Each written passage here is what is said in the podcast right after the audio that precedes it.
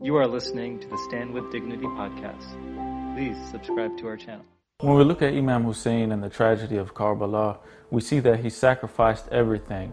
His women were taken prisoner, his sons were killed, he was killed, his brother was killed, his, his six month old infant was killed, all to protect the message of Islam from being corrupted by the rulers of the time.